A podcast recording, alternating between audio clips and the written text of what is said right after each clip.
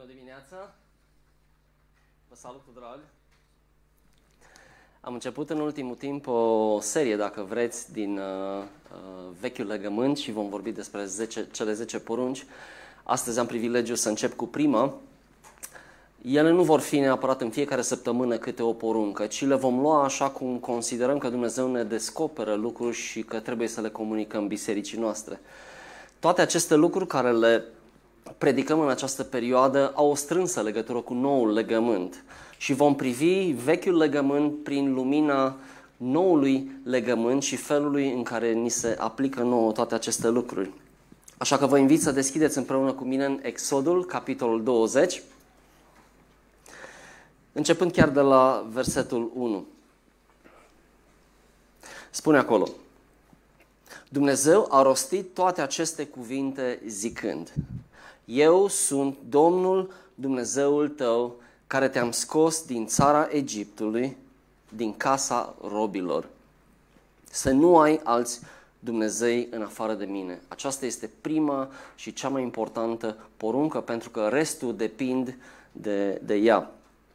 Îmi place atât de mult că spune acolo eu sunt și poate putem să trecem ușor cu vederea peste această afirmație, eu sunt. Când Dumnezeu spune eu sunt, El de fapt vorbește că acesta este numele Lui, eu sunt. Dacă mai țineți minte când i s-a prezentat lui Moise drept Dumnezeul lui, el a spus, eu sunt. Moise a întrebat, Doamne, da, dacă mă duc și eliberez pe poporul meu, ce să le spun? Cine m-a trimis? Și Dumnezeu i-a spus, eu sunt, te-a trimis. Eu sunt cel ce sunt. E chiar numele lui Dumnezeu. Este Dumnezeul, singurul Dumnezeu atotputernic, viu și adevărat. Și când cuplezi numele lui Dumnezeu cu Dumnezeul tău, cum spune aici, eu sunt Dumnezeul tău, iese ceva extraordinar. Pentru că Dumnezeul adevărat, singurul Dumnezeu, se face Dumnezeul lor și face, vom vedea un pic mai târziu, un legământ cu ei. Se face Dumnezeul lor, se face Tatăl lor. Dumnezeu îi scoate din această robie de 430 de ani. Imaginați-vă părinți, bunici, strănepoți, stră-strănepoți și așa mai departe. Toți erau în captivitate, de când se știu ei și dintr-o dată Dumnezeu vine și face acest legământ, îi alege dintre toate popoarele fără niciun merit și le promite prin acest nou legământ, le spune eu voi fi cu voi, eu vă voi scoate din robie și la aceste promisiuni ei spun amin, așa să fie și ei promit la rândul lor că vor respecta uh, acest legământ, partea lor de legământ.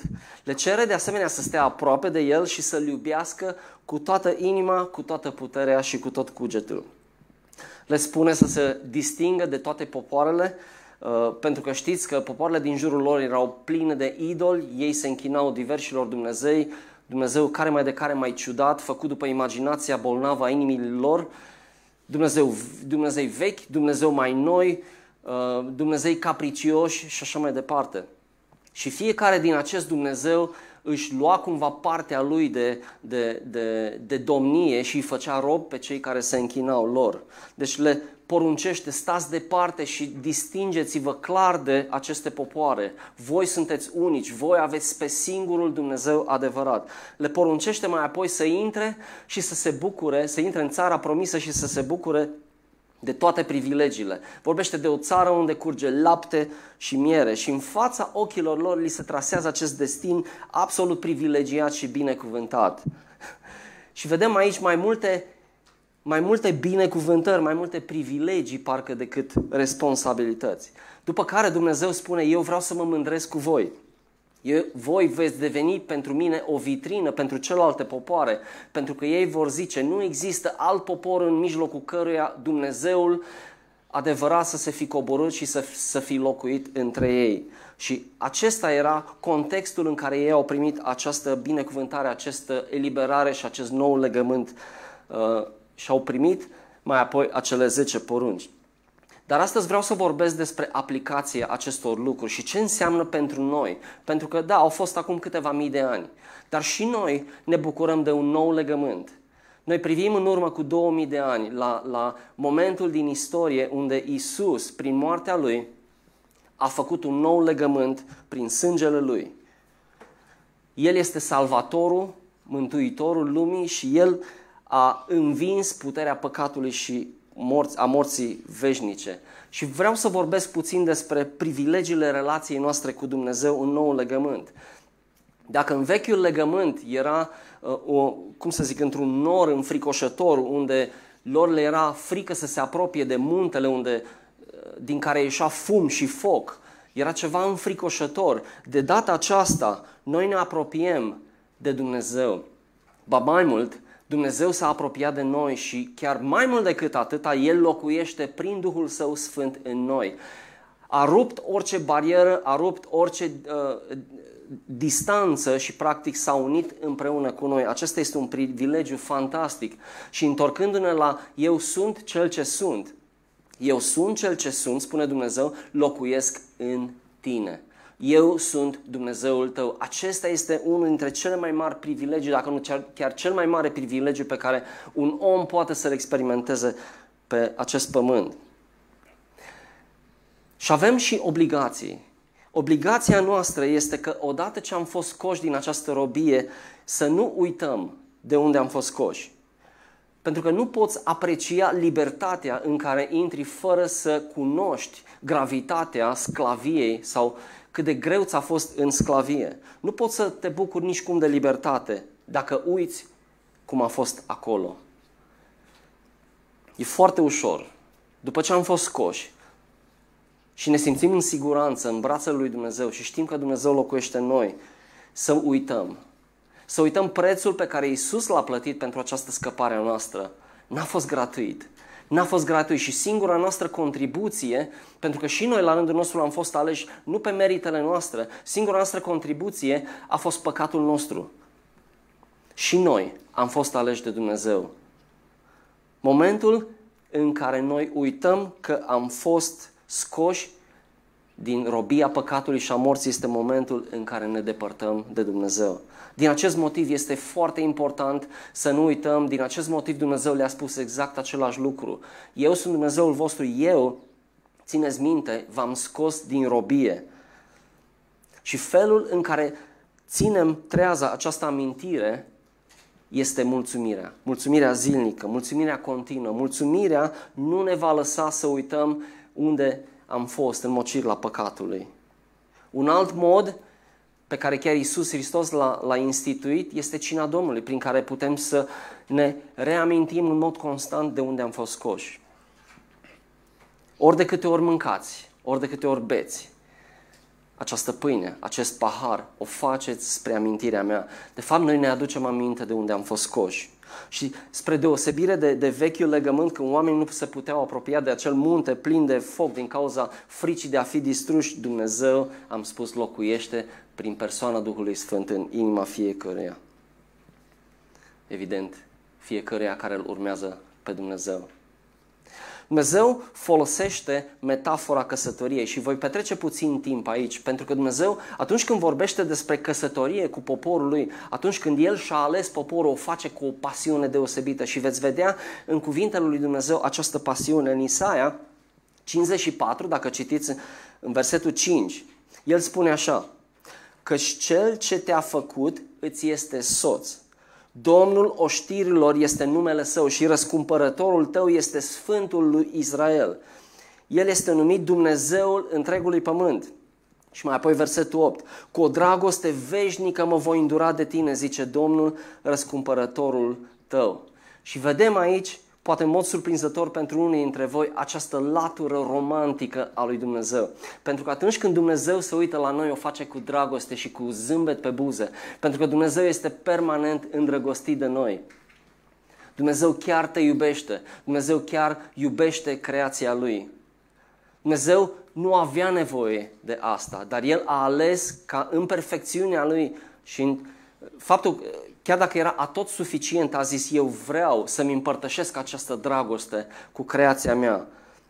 Și este un privilegiu absolut fantastic. Relația cu Dumnezeu este exact ca o relație intimă între un soț și soție. Și dacă vrem armonie într-o, în orice căznicie, asta cred că știe chiar toată lumea, ambele părți trebuie să muncească pentru, pentru asta. Armonia și intimitatea într-un cuplu nu vin de la sine. Sunt sigur că știați asta. Dar în relația noastră cu Dumnezeu, Dumnezeu deja a făcut totul și El face permanent totul. El își face partea Lui. Și noi avem responsabilitățile noastre ca să menținem vie această relație cu Dumnezeu. Acum este rândul nostru. Deci ce vom face? Trebuie să stăm aproape de El. Trebuie să-L iubim, trebuie să-L adorăm și trebuie să-L slujim, pentru că El spune, este un privilegiu că v-am dat voi ca voi să mă slujiți. Este un privilegiu pentru voi ca voi să vă închinați mie. Deci trebuie să stăm aproape de El. Nu este alt Dumnezeu în afară de mine și din acest motiv pare să spună, nici n-ai niciun motiv să cauți un altul, pentru că deja ai primit tot ceea ce aveai nevoie și tot ceea ce era mai bun.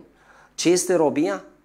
Sau ce făcea robia? Robia ne subjuga și ne priva de libertate, însă am fost scoși. Momentele de intimitate cu Dumnezeu, să știți că ne feresc de această infidelitate spirituală. Bunătatea lui Dumnezeu este maximă, nu mai încape nimic pe lângă ea și El cere de la noi fidelitate. Dacă prima poruncă n-ar exista în acest decalog, n-ar avea sens nimic ar fi o listă goală de bifat, dar el spune, el își bazează celelalte porunci pe această primă, care este cea mai importantă dacă vreți. Eu sunt Dumnezeul tău, să nu ai alți Dumnezei în afară de mine, să mi te închin doar mie, eu te iubesc, pare să spună, eu am făcut totul pentru tine, te-am scos din robie. Din acest motiv vreau să urmezi aceste lucruri și nu ca o listă simplă de bifat și le vom vedea pe rând în săptămânile și în lunile următoare, ci pur și simplu ca ție, în primul rând, să-ți meargă bine și celor din jurul tău și să fie eficient în viața ta. Nici măcar slujirea celui de lângă noi nu are niciun sens fără această primă poruncă și știm că slujirea celui de lângă noi se, uh, este cuprinsă în ultimele șase dintre cele zece porunci. Cunoașterea și închinarea la Dumnezeu este esența vieții, este chemarea supremă a omului, este, este, dacă vreți, acest privilegiu de a fi invitat în camera tronului său împreună cu Dumnezeu, împreună cu îngerii care stau acolo. Tu ești privilegiat să poți să intri direct la Dumnezeu, nu ai nevoie de niciun mijlocitor decât Isus Hristos. Este privilegiul de a cunoaște gândurile lui Dumnezeu care altfel nu pot fi cunoscute decât într-o relație intimă cu El. Este privilegiul de a te bucura în fiecare zi a vieții tale de eu sunt cel ce sunt. A înlăturat robia păcatului și a morții, cum spuneam mai devreme. El ne-a dezlegat de vecie pentru asta. Din acest motiv, atunci când creștinii mor, ei nu mor, de fapt, ei adorm. De ce? Pentru că urmează să fie înviați din nou. Este o promisiune. Viața nu se termină aici. Și acest lucru s-a întâmplat datorită jertfei lui Isus. Această primă poruncă, eu sunt Domnul Dumnezeul tău, să nu ai alți Dumnezei, înseamnă mai mult decât exclusivitate. Înseamnă o relație cu El care este exclusivă. Este privilegiată această relație pentru că o, o ai cu singurul Dumnezeu adevărat. Dar noi știm că un om, statistic vorbind, tânjește mai mult decât orice după intimitate, da? Să împărtășească cele mai adânci sentimente, să fie vulnerabil, să fie acceptat de ceilalți, să viseze împreună cu cineva, să nu existe niciun subiect tabu. Asta înseamnă intimitate. Iar dacă vorbim de un legământ al căsătoriei, atunci vorbim de exclusivitate. Este exact și la fel și cu Dumnezeu. Dumnezeu cere exclusivitate de la noi și știe de ce o face, pentru că în momentul în care noi ne îndepărtăm de El, ne apropiem de altcineva sau de altceva. Nu degeaba. Dumnezeu compară această relație cu o relație intimă soț-soție și îmi permit să spun, chiar dacă știu că sunt și copii care se uită, cei căsătoriți știu că până și relațiile sexuale sunt cele mai uh, profunde în momentul în care există intimitate în cuplu. Ei bine, Dumnezeu ne oferă cea mai adâncă formă de dragoste, această dragoste eros. Și aceasta nu se poate întâmpla decât într-o intimitate cu Dumnezeu. Lipsa statorniciei ucide intimitatea și profunzimea oricărei relații. Ori de câte ori ne îndreptăm, pardon, ne îndepărtăm de Dumnezeu, pentru că de fapt despre asta vorbim, practic devenim niște infideli. Pentru că îndepărtarea de El am spus că înseamnă apropierea de altcineva sau de altceva. De ce există infidelitate în lume? Eu cred că unul din motive, nu singur, dar eu cred că unul din motive este pentru că oamenii nu plătesc prețul unui legământ care îi costă totul. Pentru că într-un legământ cu Dumnezeu, la fel ca și într-un legământ cu soțul sau soția ta într-o căsnicie, te va costa totul. Și trebuie să te golești de sine și să cauți binele celuilalt. Așa și Dumnezeu vrea. Să nu te uiți doar la tine, ci să te uiți la El, să-L pui pe El pe primul loc în viața ta și tu, la rândul tău, vei fi binecuvântat. Exact la fel se întâmplă și în căsnicie. Când punem soțul sau soția înaintea noastră, de fapt, noi suntem binecuvântați. Copiii noștri sunt binecuvântați, cei din jur sunt binecuvântați. Dar eu cred că marea autopăcăleală într-o relație de căsnicie poate fi, și aici vorbesc de momentul în care cei doi își pierd intimitatea, poate să fie că, deși ai acest statut de om căsătorit, nu te bucuri de beneficiile căsătoriei. Da, ești căsătorit, dar în momentul în care pierzi intimitatea, ai pierdut beneficiile unei relații.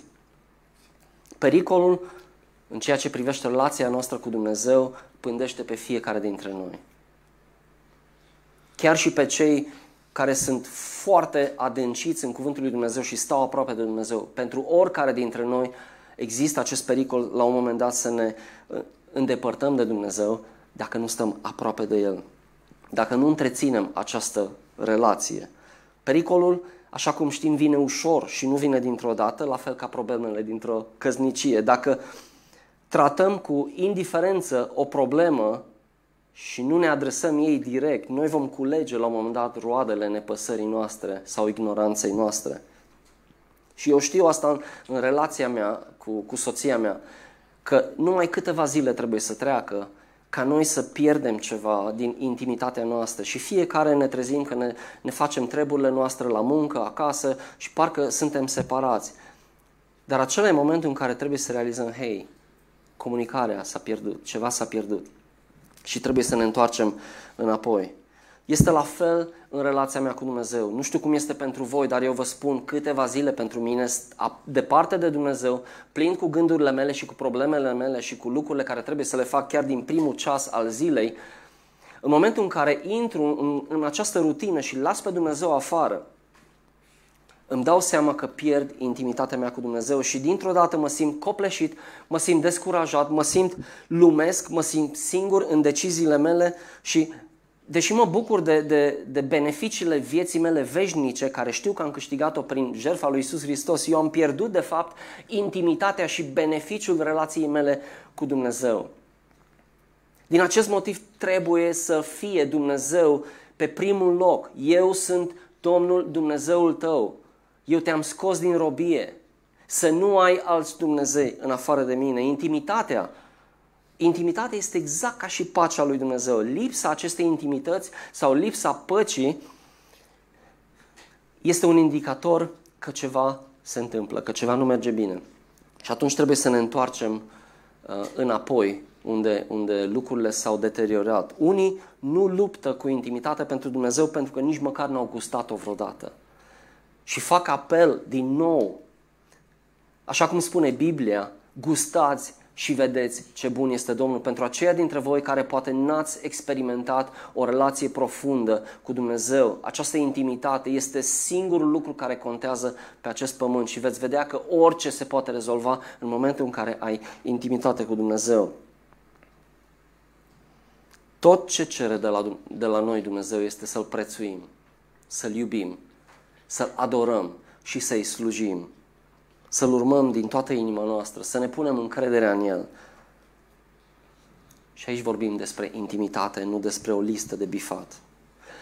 Dacă vă uitați la cei care au o intimitate cu Dumnezeu, veți vedea că fața le strălucește tot timpul. Există ceva, există acea sclipire în ochi pe care o văd chiar și cei care nu-L cunosc pe Dumnezeu. Este ceva diferit la tine. De ce? Pentru că stai aproape de Cel care îți modelează viața, adică de Dumnezeu. Și evident, în umblarea noastră cu Dumnezeu avem, avem piedici uneori.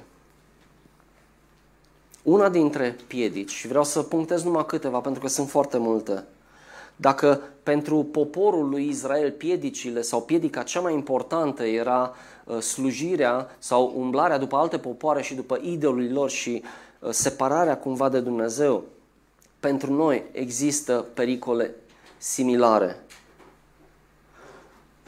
Sunt mult mai subtile unele dintre ele. Pentru că diavolul este mai inteligent decât noi și știe exact cum să se strecoare. Dar noi avem promisiunea că dacă stăm aproape de Dumnezeu, noi vom fi mai înțelepți decât El. Falsa siguranță că fac parte din biserică și lipsa sfințeniei poate să fie una din piedici. Prorocul Ieremia puncta ceva foarte similar pe, pe vremea lui. Templul cumva devenise un fel de uh, refugiu pentru ei, uh, în loc să fie refugiul cel care umplea acel templu cu slava lui. În Ieremia, capitolul 7, uh, versetul 4 spune acolo, nu vă hrăniți cu nădejdi înșelătoare, zicând, acesta este templul Domnului, templul Domnului, templul Domnului, pardon, Domnului. Ca și când dacă erai în templu, nu mai conta felul în care te comporți. Comportamentul tău nu avea nicio legătură cu, cu relația ta cu Dumnezeu. Ei se ascundeau după faima templului, crezând că templul îi salva pe ei. Și continuă în versetul 8, totuși voi vă încredeți în cuvinte înșelătoare care nu vă aduc niciun câștig. Furați și ucideți, comiteți adulteri și jurați fals, ardeți tămâie lui Baal și mergeți după alți Dumnezei pe care nu-i cunoașteți. Iar apoi veniți și stați înaintea mea în casa aceasta peste care este chemat numele meu și ziceți, suntem eliberați. Eliberați ca să faceți iar aceleași urăciuni? A devenit aceasta peste care este chemat numele meu o peșteră, casa aceasta, pardon, peste care este chemat numele meu o peșteră de tâlhari în ochii voștri? Eu însumi am văzut lucrul acesta, zice Domnul.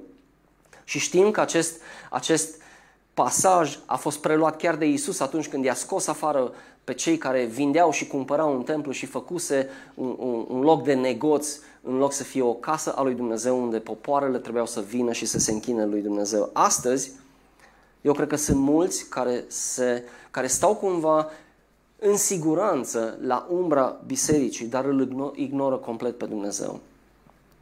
Se simt în siguranță pentru că merg la biserică, se simt în siguranță pentru că cred că fac ceea ce trebuie, fără să realizeze că de fapt asta este fățărnicie și că îi întoarce fața lui Dumnezeu un dezgust ori de câte ori se întâmplă asta, dacă nu îi se închină adevăratul lui Dumnezeu. Și Aș vrea să vorbesc un pic de bisericile tradiționale, dar o să vorbesc și despre uh, bisericile noastre evanghelice. Cred că în bisericile tradiționale cea mai mare autopăcăleală este că ești creștin făcând anumite ritualuri sau, fi, sau făcând parte dintr-o anumită etnie, uh, doar cu numele, cumva aparții de o religie și asta te face creștin. Deci, nu contează cum îți trăiești viața pe pământ, nu contează că Dumnezeu este ultima ta preocupare, Cumva lasă că biserica se va ocupa de, de spiritualitatea ta. Atâta timp cât tu mai apar din când în când în scenă, poate cu o lumânare, poate cu un botez, poate cu o pomană, o împărtășanie, o nuntă un... sau mai știu eu ce. În bisericile evanghelice, cea mai mare autopăcăleală este și va rămâne superficialitatea în relația cu Dumnezeu. De acolo, toate lucrurile devin relative. Și cumva rămân la latitudinea mea. Eu cred că, eu cred că, și facem astfel de afirmații, eu cred că, în loc să spunem, nu, Biblia spune așa și așa și așa. Problema este că relativizăm pentru că nu cunoaștem suficient de mult Biblia și nu cunoaștem ce vrea Dumnezeu. Eu cunosc teologie, eu, eu nu fac ce fac alții, eu sunt sfânt, eu vin săptămânal la biserică sau, mă rog, majoritatea duminicilor. Eu mă rog și citesc cuvântul lui Dumnezeu. Și chiar și acestea, chiar dacă le faci și sunt doar o simplă formă fără conținut și nu-L cauți pe Dumnezeu, în toate aceste lucruri o faci degeaba, pentru că credința este o persoană, nu o listă de bifat.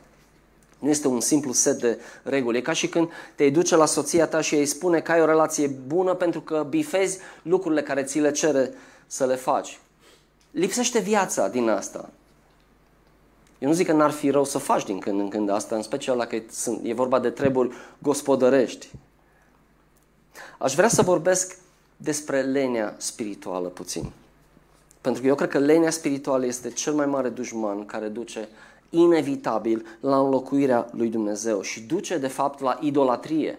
Poate ni se pare exagerat acest cuvânt, dar ori de câte ori îl înlocuim pe Dumnezeu cu ceva, vorbim despre idolatrie. La fel cum va facem și în relația noastră cu Dumnezeu. Noi ne-am văzut cumva cu saci în căruță, Dumnezeu ne-a mântuit și știm că suntem mântuiți, acum stăm în siguranță. Dar să știți că o relație nu stagnează niciodată. O relație fie merge în sus, fie merge în jos, ea nu merge liniar absolut niciodată. Câteva statistici pentru cei care uh, uh, savurați astfel de statistici. În bisericile evanghelice, câți dintre creștini credeți că citesc Biblia? Poate veți fi surprins să știți că zilnic citesc Biblia maxim 32% dintre cei care fac parte din bisericile evanghelice.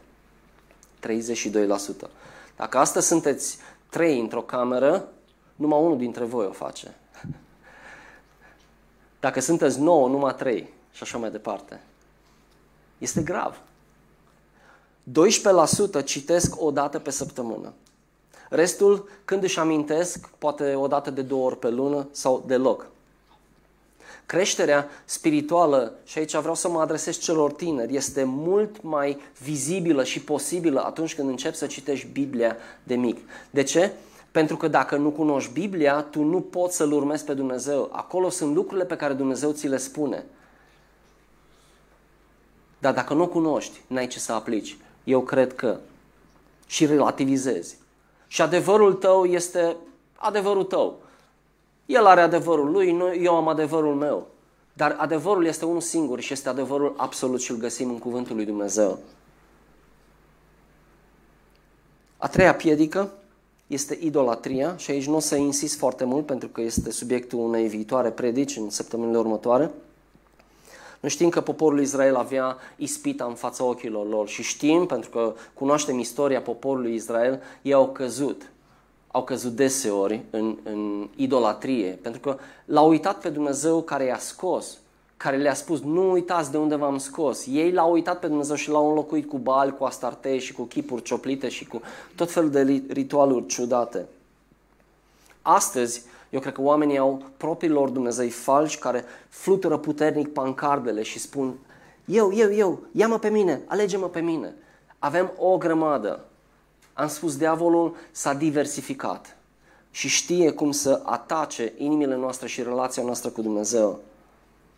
Dacă ne uităm în satele îndepărtate din România, vedem vrăjitorie, vedem superstiție, uh, ne uităm în, în lumea urbană, vedem horoscoape și așa mai departe. Eu cred că unul dintre cele mai ma- cei mai mari idoli este eu, persoana mea. Eu sunt cel mai mare idol posibil. Uitați-vă la Facebook, uitați-vă la rețelele de socializare, uitați-vă la felul în care oamenii se autoprezintă și așteaptă, evident, să primească like-uri și like-uri și unii depind de lucrul acesta. Ce spune asta? Ai nevoie de aprecierea cuiva ca să știi că Dumnezeu te iubește? Răspunsul este clar, nu. Mai sunt altele, alte lucruri idolatre. Este plăcerea păcatului, pur și simplu plăcerea de a păcătui. Sau cariera, sau banii, sau familia, sau sănătatea, sau tehnologia, sau orice. Dar vom vorbi despre asta altă dată. La final vreau să spun câteva lucruri. Câteva gânduri despre cum putem să cultivăm relația noastră cu Dumnezeu și cum putem să împlinim această poruncă, să nu avem alți Dumnezei în afară de Dumnezeul adevărat. În primul rând, am spus, nu e o listă de bifat, ci este o relație, este o persoană de adorat. Nu un Dumnezeu capricios care subjugă așa cum sunt idolii, ci unul care te eliberează. Așa că primul, prima sugestie, Iisus a spus, iubește-L pe Domnul Dumnezeul tău din toată inima ta, cu toată puterea ta și cu tot cugetul tău, citând tot din Vechiul Testament. Asta înseamnă că voi face din, din adorarea mea o țintă zilnică. Înseamnă că atunci când mă trezesc dimineața, aceasta este, aceasta este prima mea țintă. Este să mă gândesc la Dumnezeu. În parc, pe parcursul zilei mă voi gândi permanent la Dumnezeu. Îl voi adora, voi fi recunoscător de fiecare dată când intervine în lucruri mici și în lucruri mari în ziua respectivă. Voi cultiva mulțumirea de fiecare dată. Al doilea lucru, îmi voi mărturisi greșelile și fără de legile mele. În Ieremia, capitolul 4, versetul 1 spune, Israele, de te vei întoarce, de te vei întoarce la mine, zice Domnul, dacă vei scoate urăciunile tale dinaintea mea, nu vei mai rătăci. Deseori, eu cred că rătăcim din cauza păcatelor noastre și neascultării noastre. Eu cred că acceptarea cu ușurință a păcatelor și a nelegiuirii în viața noastră ne face să rătăcim. Este cuvântul lui Dumnezeu care spune asta, nu eu. Mai apoi, voi fi atent să nu fac din relația mea cu Dumnezeu o simplă rutină. Ori de câte ori simt că asta devine o rutină, atunci trebuie să mă opresc și să mă analizez și să zic, Doamne, ce se întâmplă? Ce fac eu? Dumnezeu m-a creat după chipul și asemănarea Lui și aici vorbim de sentimente. Eu trebuie să fiu deschis cu Dumnezeu. Eu nu trebuie să am nimic ascuns față de Dumnezeu, nimic nu este tabu. Eu trebuie să fiu deschis și să-mi exprim toate sentimentele mele și atunci relația mea intimă cu Dumnezeu va crește. Mai apoi voi asculta vocea Lui. El vorbește, așa cum știm, cel mai des în cuvântul Lui. Aici este cuvântul Lui. Dacă vrem să auzim vocea Lui, deschidem cuvântul Lui. Este simplu. Dar vreau să insist un pic aici, pentru că deseori am auzit atât de uh, acest clișeu, citește din Biblie, citește din Biblie, încât și-a pierdut valoarea. Eu vreau să spun ceva, Biblia nu o citești ca pe oricare altă carte. Biblia se citește ca o mâncare de gală, dacă vrei. Mușcă câte puțin, savorează și mestecă des, mestecă încet. Asta înseamnă că poți să petreci o oră întreagă citind un verset sau două versete și să le aprofundezi cu Dumnezeu. Nu cantitatea contează, ci calitatea cu Dumnezeu. Și mai apoi, când deschizi cuvântul lui Dumnezeu, tu de fapt intri în relația ta cu Dumnezeu și începi să vorbești cu El. Vorbește și spune, Doamne, sunt aici, nimic altceva nu contează, nu o fă pe fugă. Nu o fă pe fugă. Timpul ăla este doar timpul tău cu Dumnezeu și nimic altceva. Fără televizor, oprește telefonul, orice sursă de distragere a atenției și stai cu Dumnezeu și nu pleca de acolo până când Dumnezeu nu-ți vorbește. Și dacă Dumnezeu simți că nu-ți vorbește, poate încă n-ai această experiență, felul în care citești s-ar putea să fie greșit. Vorbește cu Dumnezeu și îți garantez că te va îndruma și îți va spune exact ce și cum trebuie să faci. Un lucru e clar. Dumnezeu a inițiat această relație și a întemeiat-o pe dialog și nu pe monolog. Nici măcar al lui și nici al nostru. Dumnezeu vrea să dialogăm cu El. Eu sunt Domnul, Dumnezeul tău, care te-am scos din țara Egiptului, din casa robilor. Să nu ai alți Dumnezei în afară de mine. Aș vrea să invit echipa de laudă. O să ne rugăm la sfârșit. Aceasta este oferta lui Dumnezeu de atunci, aceasta este oferta lui Dumnezeu și astăzi pentru tine și pentru mine. Tu alegi. Fiecare dintre noi alege pentru sine. Haideți să alegem bine și haideți să o facem zilnic. Aș vrea să vă uniți împreună cu noi aici într-o rugăciune în care vreau să te simți liber să mărturisești lui Dumnezeu dacă ceva nu merge bine în relația ta cu El. Promisiunea este că El este acolo pentru tine. El dorește din toată inima, El este gata să te ierte, El dorește din toată inima să restaureze relația Lui cu tine. Relația Lui cu tine este acolo și vrea să te ajute să o accesezi. Cum ar fi să încep cu pocăință dacă este cazul? Adică să îi spui, Doamne, iartă-mă că te-am ignorat. Iartă-mă că am alți Dumnezei în afară de Tine. Iartă-mă, Doamne, că am uitat privilegiile care le-am primit în momentul în care am fost salvat, am fost mântuit. Doamne, vreau să te binecuvântez, să-ți mulțumesc pentru acest privilegiu fantastic de a fi copilul Tău. Îți mulțumesc că în dragostea Ta și fără nicio obligație față de creația ta, tu ai decis, mă voi coborâ în mijlocul lor. Eu voi fi Dumnezeul lor și ei vor fi copiii mei. Dumnezeule, ce privilegiu! Tu ai creat omenirea și n-ai lăsat-o singură.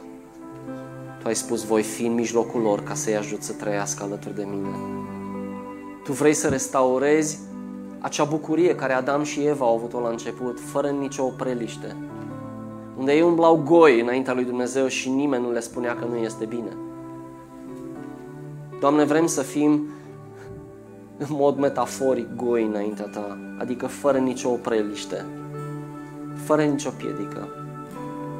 Și îți mulțumesc că această relație a fost posibilă prin jertfa lui Isus. Această jertfă supremă, care este de fapt suprema dovadă a dragostei tale pentru omenire. Doamne, cât ne iubești! Doamne, ca răspuns astăzi noi spunem, Doamne, Te iubim și Te iubim din toată inima. Doamne, facem din Tine singurul nostru Dumnezeu, fără idoli. Căutăm fața Ta, Dumnezeule. Și, Doamne, paradoxul este că în timp ce noi căutăm fața Ta și alergăm către Tine, Doamne, Tu deja ai alergat spre noi. Dacă astăzi ai auzit cuvântul Lui și te simți cumva vinovat în inimă, vreau să știi că Dumnezeu te iartă în momentul în care îi ceri iertare. Și când iartă Dumnezeu, Dumnezeu și uită și nu se mai uită înapoi. Iar dacă n-ai început încă o relație cu Dumnezeu, dacă am vorbit de toate aceste privilegii și te gândești și eu vreau așa ceva, vreau să știi că este și pentru tine. Dumnezeu este aici. Dumnezeu este cu tine în acea cameră de unde te uiți. Dumnezeu este cu tine și îți va vorbi chiar dacă ești în autobuz cu căștile și te uiți. Dumnezeu îți va vorbi și Dumnezeu te poate mântui chiar acolo unde ești. Spune, Iisuse, îți mulțumesc că ai murit pentru mine. Eu vreau să încep o viață cu tine.